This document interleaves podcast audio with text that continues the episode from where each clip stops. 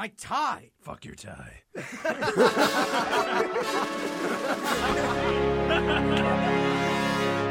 Fuck it. Do we want to try to do a more official intro, or do we want to try to like? If you want. we I, can do I think it's funnier to just me just not knowing what the fuck I'm doing. It's your fucking show, I, baby. I enjoy loose segues. I was just like, yeah, this is recording, right? I was For gonna some say, reason, you're I the- think that's the funniest thing in the world to Yeah. me. Well, it's, it's sort of like with Joseph Gordon-Levitt, how he has the hit record stuff that he does, and he literally always starts it with, "Is it recording? Damn it. Do you want me to start it then? uh, did you want to? I don't know. I, I know you don't particularly care one way or the other. I'll, I'll do it if you want. Fucking go for it. Also, we've been recording, so this is our segue anyway. Bitch! None of that is admissible.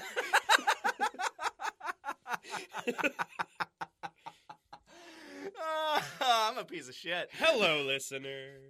How are you? I am Matt Delhauer.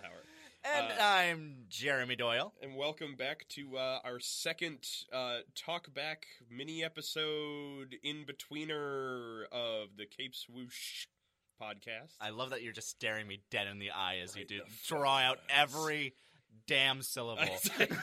this is how I improv: is talking slowly. Today on the Cape Swoosh podcast, we're going to be talking about Chew, Chew. which is an interesting little comic and not our usual fare. N- no, um, I mean, uh, the fact that we are moving away from anything even remotely superhero based is very off brand. Yeah, I mean, we've been talking about doing it for like a while. Just the idea of d- tackling things that are A, indie, that are not from DC or Marvel, Yeah. and B, something I- that's. If anything, actually, now that I think about it, we've been doing Scott Pilgrim for a long time, and that's technically not a superhero thing. So Yeah. I, I just lied directly into this microphone. It's so. a it's a weird segue because Scott's so heavily based on anime and the superhero genre yeah, that it's practically a commentary on it. yeah. It it takes a lot from from the stuff that we love with the video game references and the pop culture and everything, whereas Chew doesn't do that at all. It is No. its own entity in its own weird fucking world. Yeah, which is uh, we'll get into it a little bit, but like researching this comic is it's hard to peg. There's not a lot There's really from not. what I was looking at. Like as far as I could tell, um, Rob, whatever the crap his last name is, uh, Rob Lehman. No, uh, Guleroy, Oh, Guillory. the yeah. artist. I don't think he's done anything Uh, else. Yeah, we'll definitely get into that, but uh, let's just dive into the background right now. So, Chew is an image comic, Mhm. uh, which people will know. Walking Dead is basically their flagship. Yes. So- uh, before Walking Dead, really the only thing that Image had kind of going for it was Spawn and anything Todd McFarlane based. Yeah, they're kind of known for being like the grittier, noir, dark They're- stories. They're the outlaws of the comic world. yeah. Oh god, it's so 90s. so very 90s. It's written by this guy John Layman, who he's a fella that's just kind of been around. He's done his rounds at basically every major comic label and then a bunch of the ones that are not huge. Like he has some weird stuff under his umbrella. oh, can I can I name some of my favorite weird things? Oh, please do. Okay, so for IDW, he wrote a comic book about Scarface. He did. That was one of the ones I wrote down. He wrote a Scarface comic. I love it. Uh, I was gonna say, I mean, IDW, he had like that was just weird in general because that was him doing Scarface, Godzilla, and a Mars Attacks comic. Yeah. Like he likes weird noirish like dark sci-fi stories. yeah, yeah, oh yeah, oh yeah, And then he'll do stuff like Xena. yeah. Uh, Xena, he did a little bit of Red Sonja. He really loves him some strong ladies in fur bikinis. Yeah. He's been with the the the big two at points as well. He's done a lot of Batman stuff back in. Yeah, he worked on Batman Eternal. yeah, he did Batman Eternal, did some Catwoman. Uh, so he was he was bouncing around in some of the new Fifty Two stuff, and even a little bit before that. Yeah. But um, I think one of the biggest things he had going for him was that he was a big part of the Shadowland and House of M stuff that they did at Marvel Yeah. in the early 2000s. So I mean, he's not exactly unknown, but he's not really a name that just leaps at you. If anything, because, you know, Chew's been it's such a long running series that he became known for Chew. Yeah. Like well, and that's and that's that's the interesting thing is when you have someone who like they've been able to be in the business and they've been able to be on with all of the major teams, but they've always been like second string. And then so like they they venture off on their own and they do their own thing and they get known for it and fairly at, at least better than they did anywhere else. And it proves um, that you kind of don't have to be with the big companies to be able to get your stuff made. Neckbeards. Ah, the neckbeards. Ruining everything! Ruined. So, uh, getting into uh, Chew a little bit, because Layman's story with Chew is weird because it's basically non existent. Mhm. There's no backstory to how Chew was created because Layman's explanation is basically just I had an idea one day and that's it.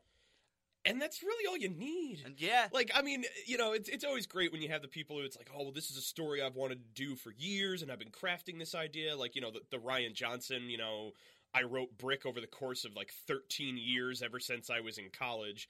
You're like, yeah, it's it's great to see that you finally got your thing made, but then sometimes it's just like, yeah, man, I just had an idea, and so I made it, and people liked it, so I uh, I kept doing it. Uh, yeah, which is just like it's disappointing in a way, just because like this is a comic that ran for seven years. Yeah. Like this ran for 60 60 issues. issues continuously. It didn't have a breaking point. No. and it was hugely successful. Like it was one of Image's top comics for a long time. Mhm.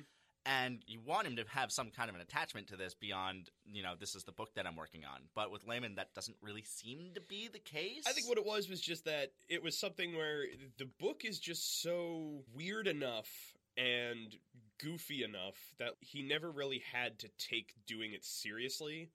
And, uh, you know, with a lot of writers, they have multiple irons in the fire while they're working at one time. So you get to have that ability where it's like, okay, I'm writing the super heavy, you know, Death of the Mutants, House of M stuff over at Marvel. And then when I feel like I kind of need to bounce away from that so I can keep the juices flowing but not fall into a terrible depression of all the, the dark, heavy stuff I'm writing, I'm going to go do this weird comic about a guy who can eat stuff and learn from it. And then, you know, after he's done with that, all right, I'll, I'll come back and start doing my Marvel stuff again. the weird other thing about it is that again we mentioned it's an image comic which chew kind of in retrospect seems like the perfect property for image Yeah. like right up their wheelhouse Oh, yeah. layman didn't take it to them first he took it literally everywhere else and got rejected from everywhere else and then when he went to image it wasn't to see if they would publish it it was to see if they had an artist for him Which is weird because, like, especially at this point, you know, Walking Dead has just gotten somewhat big. This is just before the show hit. yeah So it was at a point where, like, Image isn't really the. I guess it's not really the powerhouse we know it to be at this point because you know nowadays Image is it's the third it's it's the green party of comics like Yeah. plenty of people and myself included tend to go to what they do more often than not because it's you know it's creator owned it's you know uh, more intimate and personal stories at times as we've seen with chew but it's also it, it's stuff that you don't get to see more often than not. And to have a book where like everyone is just like i don't want to touch this. This doesn't feel like our thing. I feel like image would have been screaming at him like yo bring it here. We will do this. This shit is our wheelhouse. Let us make Uh, this. That's literally what they did too. Like they told him, "Listen, we don't have an artist in mind for you, so you're gonna have to find one, but we'll make your fucking buck." yeah like todd will touch that shit like kirkman would be all over that stuff And Kirkman helped him. Yeah. Which I mean at that point makes sense. This is this is before Kirkman was, you know, Lord Kirkman, I can do no wrong. Yeah, But that's another rant for me to do a different day. I'm gonna say the comparisons with between this and Walking Dead is a whole different conversation that we Oh, can yeah. have Absolutely. because that's that's a whole thing, hmm especially when it comes to like the TV shows because this the Chew TV Oh, Chew. thing Chew. Has Chew has been through the ringer. it's been almost ten years they've been trying to develop either a TV show or a movie Oh, for they're Chew. not even they're not even trying anymore. no, they're really not. No. Um after sh- after Showtime uh dicked them around for a little while and then dropped it. And then whatever it was that wound up causing the animated movie they wanted to make fall through, I don't think either of them really have the time, patience, or interest in trying to continue with it. Uh, they put out a board game, and we're like, "All right, good enough. Let's let's move on." Which is such a weird touch. They released a board, like a tabletop board game. Yeah. Which is like, of all the things. It's like I was gonna say. it, I, Sure. I was gonna say. I think it's literally almost like a Clue mystery type game where it's like you have to be solving mysteries that involve you eating people. oh my god. Also, if you didn't pick it up, she was about a detective that has to eat people in order to solve the crimes of how they died. It's very iZombie. Yeah. All right. If I forgot we didn't. We like- didn't actually. We didn't actually talk about the premise is. of the show. We were going to get into that later. Tony Chu is a detective, but he's got one weird quality. That's That's pretty much it. yeah, no, it's it's how I would pitch it if I was trying to send it to Yeah. anybody. Like Yeah, literally, it's he has um, they, they say it in the book. I don't have it written down. He has a thing that I don't think is actually real no, he's Seba because if it was, um, we would have heard more about it by now. Oh yeah. Which, by the way, the amount of bloody food-based powers in this fucking comic are ridiculous. Like, there's, there's an entire Wikipedia page dedicated Yes, to the yes. powers in on its, I was gonna say on its on its Wikipedia page, there is a subsection that is literally just food based powers. It's- oh my god.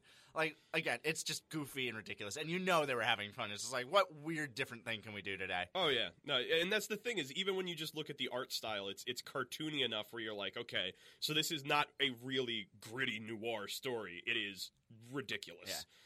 Getting into the art style, uh, the thing that's kind of notable about Chew, because the thing that people really remember it for and jump at more so than the story is the art, Mhm. which is weird because the artist, uh, Rob Guillory, this is his first major title, and Mhm. to this date, his only major title.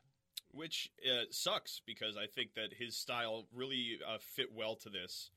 Um, what I find funny is is the art style for this. This is going to be a deep cut for anybody that knows me as a podcaster or uh, comics in general. The art style for this reminds me a lot of the R.I.P.D. comic that Mm. ran in the late '90s. Which I don't was that Image that made that? I can't remember.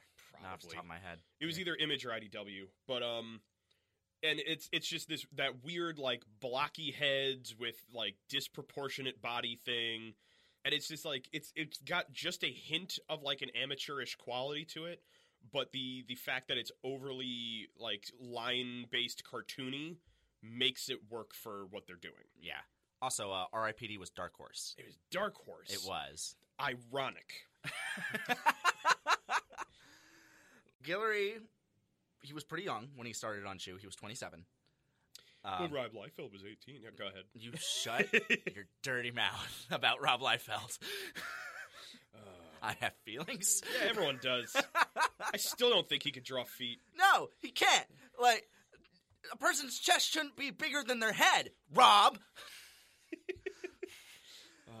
Anyway, 27. He the only other work that he had done was for basically like comic strips and for uh, anthology work. One of which was for Image. Yeah, that makes sense. Uh, there's the connection. Mystery solved. Yeah. On to the next one. Yeah. There's really not much to talk about with him. I mean, he won the Harvey Award for uh, Best New Artist, along with Chew's like other Best New and Continuing series for Harvey and Eisner Awards that they won back in 2009, 2010. Mm-hmm. Yeah, good for them. It's always so weird, especially when you have a book like Chew, where it's like it seems like everyone involved is just like going through the paces, and they're like, "Yeah, it's a story we came up with, and I found this guy as an artist, and now we're working together, and like, yeah, we have fun with it, but whatever." And it's like, "Well, you guys are winning awards. Yeah, it's cool, I guess." It's literally what their relationship. it was so. Ups- I was watching interviews with the two. Rob just draws all of his stuff from home, Yeah. and you can tell like John probably does the same thing too. So like Very literally the- rare that you will find a comics creator that goes to an office. Uh, yeah. Like literally, the only interaction these two have is probably their emails and when they meet up at conventions. Yeah, and that's that's true of a lot of the the the, the people in the business at this point. Is like, I know reading reading the stuff that that Brian Michael Bendis has talked about when it comes to working with artists, or you know Scott Snyder or whoever it is, is that they're saying like, you know. This is a business where now that we live in a world where the internet exists and you could kind of pull anybody from anywhere, it's like you're not going to an office talking face to face with your editor, your artist, you know, the publisher, and then sitting at a desk and working together. It's literally we don't talk except through email or maybe Skype, and we meet every so often at conventions or whatever it is. And this is a person who literally you are forming one of the closest relationships you can with because you are working together on a product that you are putting forth. This like it's both your artistic endeavor and your living. Yeah. Like this is how you are making it through your life, and this is your partner, and you don't really know anything about Yeah, them. You have to find a way to kind of have a cohesive relationship without ever having spoken face to face. Yeah. And I know from experience and stuff that I've done, like email is the worst communication tool in the world. You can misread an email nine different ways and still not get the meaning that was sent to you in what was written, and it is so impersonal that it is upsetting. Yeah. So good for them. They really they made it work. They made it work, so that's good for them. They they won some awards. They were on the New York Times bestseller list. Like they they made it work, hmm which is you know Wish I could have a life where I could win an Eisner Award and just be like, yeah, whatever. yeah, just like yeah, just kind of hanging out at home. That's nice. Cool. It's uh, I'll put it on my shelf, I guess. Like you literally have won the two highest accolades in comics, In your business. and you just like yeah. yeah. Uh, Uh, so let's get into the uh, the story of Chew a little bit now that we've gone into the background. okay. Oh, also, this is a stupid sticking point, but I put this in caps in my notes, so I thought it was important at the time. Uh, Guillory's website is a blog spot. That's beautiful. he and I have something in common, or at least we did until I upgraded to WordPress. so now I'm on the same level as Nerdist. you went from one Why point. You went from one point two to one point three. Yep. yeah. And then maybe one day I'll know HTML. nope. I'll just go to Squarespace. Today's sponsor is. Oh God, if only. Um. So I feel like it can't be that hard. Everybody's sponsored by Squarespace. so let's move on to the story of Chew because uh, whoo boy, it's a it's a time. Chew is a weird, weird book. Once upon a time in Philadelphia. in Philadelphia after the outbreak of the avian flu. yeah, remember that, kids?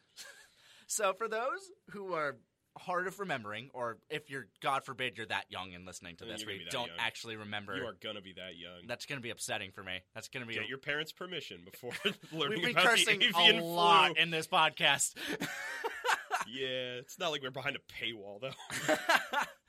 So back in like 2009, there was the whole scare about the bird flu and the avian flu and all that nonsense. hmm So literally Layman's idea, and I think his initial premise and selling point for the comic was like, what if the avian flu was a real thing and actually killed a whole lot of people? Yeah, uh, the idea that that the avian flu was not just a big scare that got thrown around for like a month, but actually was a a somewhat devastating incident in the world that would then lead to bigger consequences towards the world and its relationship with things like poultry and birds in general, I guess. Feels weird to put it that way. Our relationship with birds, We're not the birds.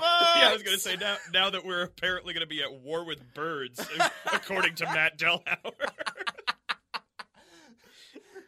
anyway, so like, yeah, the background to this story is that there was an outbreak of the bird flu, Mhm. and it killed 23 million people in the United States. cool. So the U.S. government Good for those birds. Those finally getting us back. they did them work. hmm They ta- they tagged us one good. so the U.S. government, in all of their infinite wisdom, decided to ban all poultry-based products in like sales and stores and everything. Mhm. Like it's literally like Ain't a- no more bird meat. ain't no more bird meat in the world, or in the U.S. at least. And it's literally become a black market item at this point because apparently people love and miss chicken that fucking much. Dude, chicken's pretty great. Chicken is pretty good. Yeah, like I mean, what am I gonna do? Eat red meat? Like I'm literally just imagining a scenario where someone's just like, huh, "Yeah, steak and hamburgers okay, but like, really, really feel like having chicken tonight." And then they just fucking head off into a back alley. Uh, or, or even just like just like you know, man, like like putting up on like uh, on Twitter, like man, I really miss chicken. And five minutes later, there's a knock at the door, and they're getting put in cuffs by the FBI. That's kind of the idea that he's trying to sell with this, though. And it's a whole thing where now the um the FDA, I believe is yep the, Federal FDA, Dru- or the Food and Drug Administration. yep is now cracking down on uh, black market sales of chicken and people trying to purchase it illegally. Hell yeah. There's also a big old conspiracy that the government took away the chicken for different reasons besides like the bird flu and that the plague was something else entirely. Well, of course they would, man. It's the government. The government always does shady shit like that. Oh, shadow government. Oh, goddamn deep state. so that's kind of the world we're entering into. the which, thing that I find so interesting about it is, is that there's no like you have so many different comics where if they had an instant like that's that's the concept you get into, they would probably open with like a splash page or something that's like telling you the world that you're in, or like you know a whole block of text. It's like you know in 2009 during the avian flu, Oh, Yeah, et something cetera, et like- cetera. This book does not do that. No. You are thrown into a world that you're just like, oh, everything seems like it's perfectly fine here until finally you get to the moment where you realize, oh, wait, chicken's illegal? Uh, to compare it to another comic that has like a big plague-based storyline, uh, Y the Last Man, which is excellent fucking book that everybody should go out and read. or Um, just wait for the show? or just wait for the show if it you know ever eventually happens. Uh, apparently, that's getting a lot more pull to actually be a show. So, Yay! I think, I think who was it? Amazon was going to make it. maybe? Sure, I believe it. Yeah, it's any somebody. It's someone. It'll wind up Someone somewhere. wants it. but uh, the way why, Y the Last Man handles their plague is that it's literally like the starting event of the comic is that plague happens and then it's the immediate aftermath and dealing with that. Mhm. Whereas opposed to Chew drops you in without telling you just like randomly at some point like a couple years after the plague happens and it's up to you as the reader to intuit what's going on.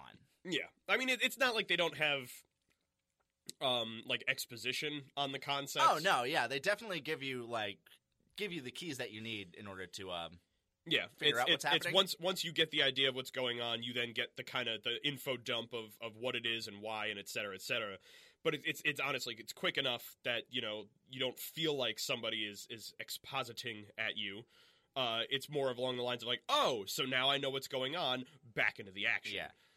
Which is like, and that's interesting now that we're talking about like that info dump because what they do give us an info dump on right away, and when we actually read the comic, you'll be able to see that for yourselves Or listen to us Or- read it, or listen to us read it.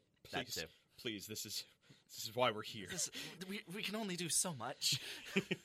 we get a big old explanation about the main character Tony's power, which is cibopathy, Cibopathy. which is the ability to get the psychic impression of the last thing that you ate. Yeah. Um do do we want to spoil what he does not have a cibopathic connection to? Um, it's it's a small point in the first couple of issues, but fuck it, we can spoil it because it's fucking hysterical. Tony can only eat beets without gaining this weird cibopathic flash into its past uh it's connections. such a weird, weird choice. I know it's I, I it's it's one of the it's one of those like little bits of brilliance in it where it's like just you you get immediately that's the kind of humor you're dealing with in this book. It's Yeah. just like oh yeah he can eat an apple and and see like where the tree grew and what pesticides were used, or he can eat a hamburger and essentially see how the cow was slaughtered. But if he eats beets, nothing Nothing happens because beets are just, because they are boring the as shit. worst. and that's one of the things about this comic is it's funny. Yeah. Like it's a really funny comic. Yeah, and it's it's it's it does this wonderful bit of being able to balance this ridiculous humor with this ultra violent concept. Yeah, and that's which, by the way, if you're list, if you plan on listening to our next episode, which please do, it's dark and it's a gritty story. it's and that's the thing is that it's like it's so easy for a story like this to be one where like you dip too far into one tone or the other or you could make it so that it's so tone deaf that you never know what it's supposed to be yeah, there is just enough of a balance in the writing for this that you get that like dark drama to it but you also get the nice lighter aspects of like just them being like look we get it this idea is fucking bonkers yeah, like it. It's unique in how it does it, and that's I think what made Chew so successful at the end of the day was just how unique its balance was. Yeah. Because like it's so hard to find that balance between like the comedy and like the dark humor and the grittiness and the noir of it. and there have been plenty of occasions where it has failed horribly. Oh yeah, um, i don't have any titles to bring up. The only other title i could think of but it was another one that did it perfectly was grant morrison's happy. Yes, and that one did get a adaptation on sci-fi eventually. Yes, um, which I, I think it was only a mini series because that was only a six issue book. Uh, it's getting another season, I think. well, then Oh, the comic, you mean? the comic was a six issue book and a mini series. Uh, the show itself, yeah, I, I don't know if they are venturing off into new territory because I think Morrison's involved with the show. Which I- would be interesting because that means he Hmm. now has to write more for a book. He was like, and I'm done. yeah, that's, that's actually a really good point. Going back to like the humor of it, there's a, and this is after the uh, the comics that we're reading, so like I don't care about this particular spoiler. This is only a spoiler if you plan to read ahead. Yeah, which I do encourage because it's a super Absolutely. fun series. Please purchase these comics at your local comic shop. Making fun of my tags. uh, there's a point where Chu is attempting to arrest someone, and the way he, His name is in fact Chu. If we haven't stated, oh, yes, Tony name- Chu, Tony Chu. but it's like it's CHU. U instead of C H E W. It's it's a pun. If you guys get what puns are, you old enough to know what a pun is. I'm gonna get really upset over this idea that our audience is like They're six. all like twelve. it's so true. oh god! Oh, now I just got this really real fear if my le- nephew listens to this. Oh no. But Tony Chu is arresting a man. He's arresting a man, and he got the history of how this man committed a crime by having to eat a dead dog because the dog was a witness to the crime. Oh yeah. And I remember, I remember you a- telling me about this. Yeah, bit. and there's a moment where Tony's arresting this man, and this man's like claiming innocence, and he's like, "Dude, listen, I had to eat a dead dog, and on that merit alone, you're under arrest." oh yeah. Yep. It's it's weird. It's dark. It's gruesome. It's hilarious. It's off. It's off-putting. yeah, It's And brilliant. the character types too are just so weird and different. Like, do we want to get into Savoy a little bit since you're going to be we yeah Mr. Savoy? yeah we could talk about Savoy. Um, to add into just the ridiculous concept of character in this, John finds this way of creating characters that are both blatant stereotypes, but ones that don't like fit what he's building. Yeah, I mean, like the the you have things like like Tony's partner in the in the the first issue is your classic kind of like meathead cop, which is perfectly fine. Like that's that's more of like you're getting into the the the stereotype that fits the point. But you you come across a character who is um, Agent Savoy, who is the head of the FDA, and he has this crazy almost almost like this this man out of time British aristocracy thing about him with like the newsboy cap and the big you know walrus mustache. He's walking around like he's got a pocket watch coming out Yeah. of his waistcoat sort of I- a thing. I think when I was writing the script, the way I initially described him was like, "This is a gentleman straight out of the Bull Moose Party." Yeah, absolutely. This this is this is a guy who would refer to himself or others as gentlemen Yeah, unironically.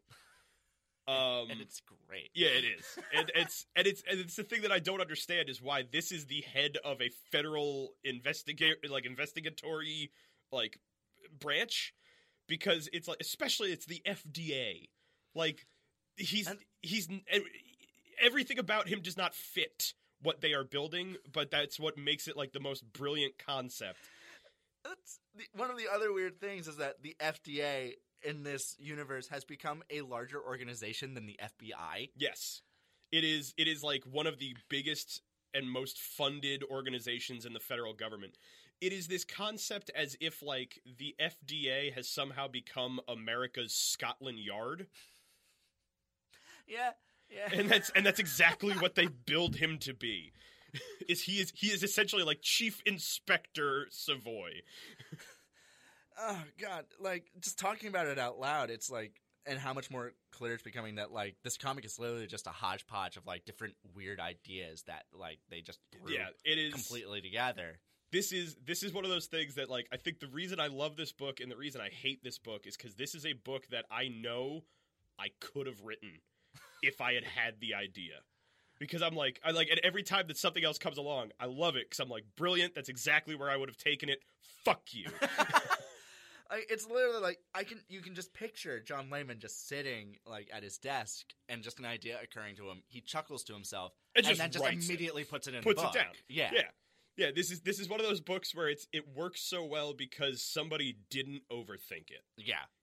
And that that's exactly right. Yeah. Like it's just the right amount of like thought was put into it it feels like cuz it's not a deep comic, but it's an intriguing comic. Exactly. Yeah, yeah. yeah. Also, I just want to kind of read off some of these fucking powers that are in this book. Please. As we were touching on before, uh, one of the key plot elements to the book is that the main character has this power called cibopathy. It's not the only power that's in there. There's a lot of others. Like I'm not going to read them all because again, there's shit ton. Give me give me a hot five. Uh, let's give you a hot five. They're also really hard to say, so I forgive me if I say these wrong. If you're a super fan of Chew, effervenductor, which is the capability of creating mind controlling uh, messages in foam. Yep. Okay. I'm That's down with one. Torte Sperato, which is the ability to cut tortillas into sharp objects. it. Why, why does that get a name? I don't know, I'm but pretty it's in here. I'm pretty sure that's just like like killer origami. with tortilla chips. That was that was that was a Pete and Pete villain. Uh, there's a Sabo picture, which is the ability to paint a picture that tastes deliciously of what it looks like. that feels like That's also ties into a Saboscrivner, which is the ability to write anything and people get the taste of what you're writing about. yeah, okay. And Weird. then That's, let's we got we got into a weird place with that one. It's the a- painting one feels like a rejected concept from Heroes. honestly, most of these do. Oh yeah, I think that's that might even be what it is. Is that like I feel like his his feeling was just like, what are superpowers that are just way too stupid? Yeah. To give you two, uh, two absolutely weird ones. Uh, Cibolinguist is the ability to speak the language language of whatever nationality dish they are cooking. Okay. So, like, say you're cooking a Mexican dish. Yeah, I was gonna say making making speak Spanish. make na- uh, is nachos is that Mexican or is that like Mexican American? It's, it's hard to tell at this point because that it's absolutely something that Americans have co-opted, and Yeah. kind of made into their own thing. Yeah. Okay. I mean, I'm gonna go ahead and say. I mean, I'm, I'm absolutely. It most likely started in Mexico, and then we just like Yeah, and then we just southwesternized it. oh yeah, Um, but yeah, so like making a plate of nachos and speaking Spanish, that's wonderful. But then I guess like the moment you stop making it, you suddenly can't speak the language anymore. yep. Oh wow, be the weirdest like interview. yeah. And then the weirdest one that I'm seeing right now is a Lagamusikian? Ooh, okay, try that one again. A la- Lagamusikian. Sure, I'm not looking at the screen. I can't Yeah. correct you. It's uh, the ability to uh, string guitar with pasta noodles. and I'm going to leave it at that. oh, good. I hope they're uncooked. uh, I don't want to just stiff pasta noodles. Oh, I mean, it's not. It's not like cooked pasta's gonna make a good guitar. I don't think it's going to make a good guitar either way. Agree to disagree. Yeah, it's hard to talk about the plot without getting into like the rest of like the spoilers Without and actually the, talking about the the, ep- intricacies the of episode of it and stuff. Yeah, because again, listen to our episode and you're going to have yourself a weird, good, gory time. Yep. Uh, and then just as our last thing, uh, the kind of the impact that Chew has had, and just kind of like, I think what's more interesting is like how successful Chew as an indie comic on its own was able to become. Mm-hmm. Yeah.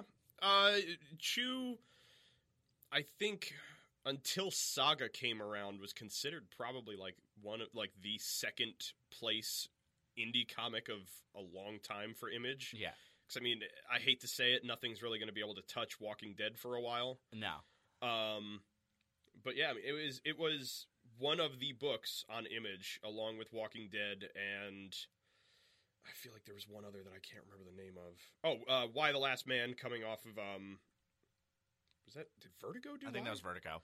uh, just the, the the this resurgence of comics that were allowed to not be superhero comics and carry just their own stories, their own characters, and show that this was a medium that could really go anywhere and wasn't the you know kids entertainment that people had assumed it be for decades and decades before that. Yeah. It'll it'll just it allowed the medium to really kind of grow into its own uh, concept of of art. And really give a lot of people a sense of what could be done with comics, as well as a lot of potential creators the boosting confidence of oh holy crap like I could do this too Yeah. you know because there's there's so many people where you could say like oh well i'd love to work in comics whether it's drawing or writing or whatever it is. And you're like yeah but you know if i don't get into marvel or dc i can't really you know i don't i can't be considered successful. And if i'm not you know if i don't have an idea of like oh what would a story i would write for for batman be? Like you sometimes people don't have an idea for something like that or they they have an idea but it's like you know no no company wants to to read my ridiculous batman story. So for this it just allowed people to realize you don't need to seek out superman to be in the, the, the comics industry. Yeah. and especially with things like you know i mean granted yes when it came to to chew you know john was already writing stuff beforehand and just kind of had this idea that that came along. But you also look at stuff like you know kirkman he he sold the idea of walking dead by literally lying to people about what the story was going to be and then when he started writing it they were like hey you know that idea you had about how all the zombies were created by aliens maybe we shouldn't do that. And he's like, oh, yeah, you're right. That's probably a stupid idea. I won't do that. Oh, Kirkman, you piece of shit. like, I, I give him so much credit for where he got with everything. oh yeah, for sure. Um, I may not be the biggest fan of his writing, but I mean, dude hustled and he got where he got because he wanted it harder than a lot of other people. So, yeah, and he and it's still going. yeah, Like, absolutely. Both comic and show, for better or worse. Absolutely, uh, and Kirkman himself. I mean, he's he now owns and operates his own, you know, publishing company. So, Yeah. It, it- sky's the limit. Skybound. What a what a that was weird. Um, but yeah, it's just indie comics are one of the things that I, I honestly love to read so much because as someone who has always wanted to be able to do writing in this industry, indie comics are what have kind of given me the drive to say that hey, I don't have to be, you know, banging down Marvel's door saying, "Please let me write Spider-Man, please let me write Spider-Man," because I mean, I'm not Brian Michael Bendis, and they're not desperate enough to have some jackass write Spider-Man at this point. But if I have an idea that I think is worth making, and I can work my way to getting that taken care of, you know, places like Image are more than willing to take a risk and see whether or not it pays off. Sometimes it doesn't. You know, there are plenty of books Image has put out that after a while they have even said like, yeah, this wasn't really the greatest idea, but they're willing to work to have that build into something else. And it's why they're probably one of my favorite book companies. And it's why books like this are really important because they are able to show that you can do it. Anyone can do it. And sometimes it doesn't have to be, you know, the killing joke. It can be a ridiculous story about a cop in Philly who eats people and sees their memories. And you know what? There's going to be an audience somewhere for it. Couldn't have said it better myself. Thank you for letting me rant. Always happy to let you rant, Matt. But yeah, I think that just about covers it. Yeah. So uh, thank you all so much for listening. Uh, be sure to check out all the social media things that my Make girlfriend sure your runs. parents let you onto social media. You need media. to stop. I refuse to accept that anybody younger than the age of 18 listens to us. That's a lie, Matt. Wish I could be as delusional. God. Ah. Facebook, Twitter, Instagram, things. Make sure to check out all of the social media that we are a part of, including Facebook and Twitter and Instagram, or head over to YouTube where you can listen to more from Cape Swoosh Productions. yeah, like that thing that I've been dedicating. That thing that he's been dedicating his life to. it's Ah. called Scott Pilgrim. Four more volumes. This was his fault. See you guys next time.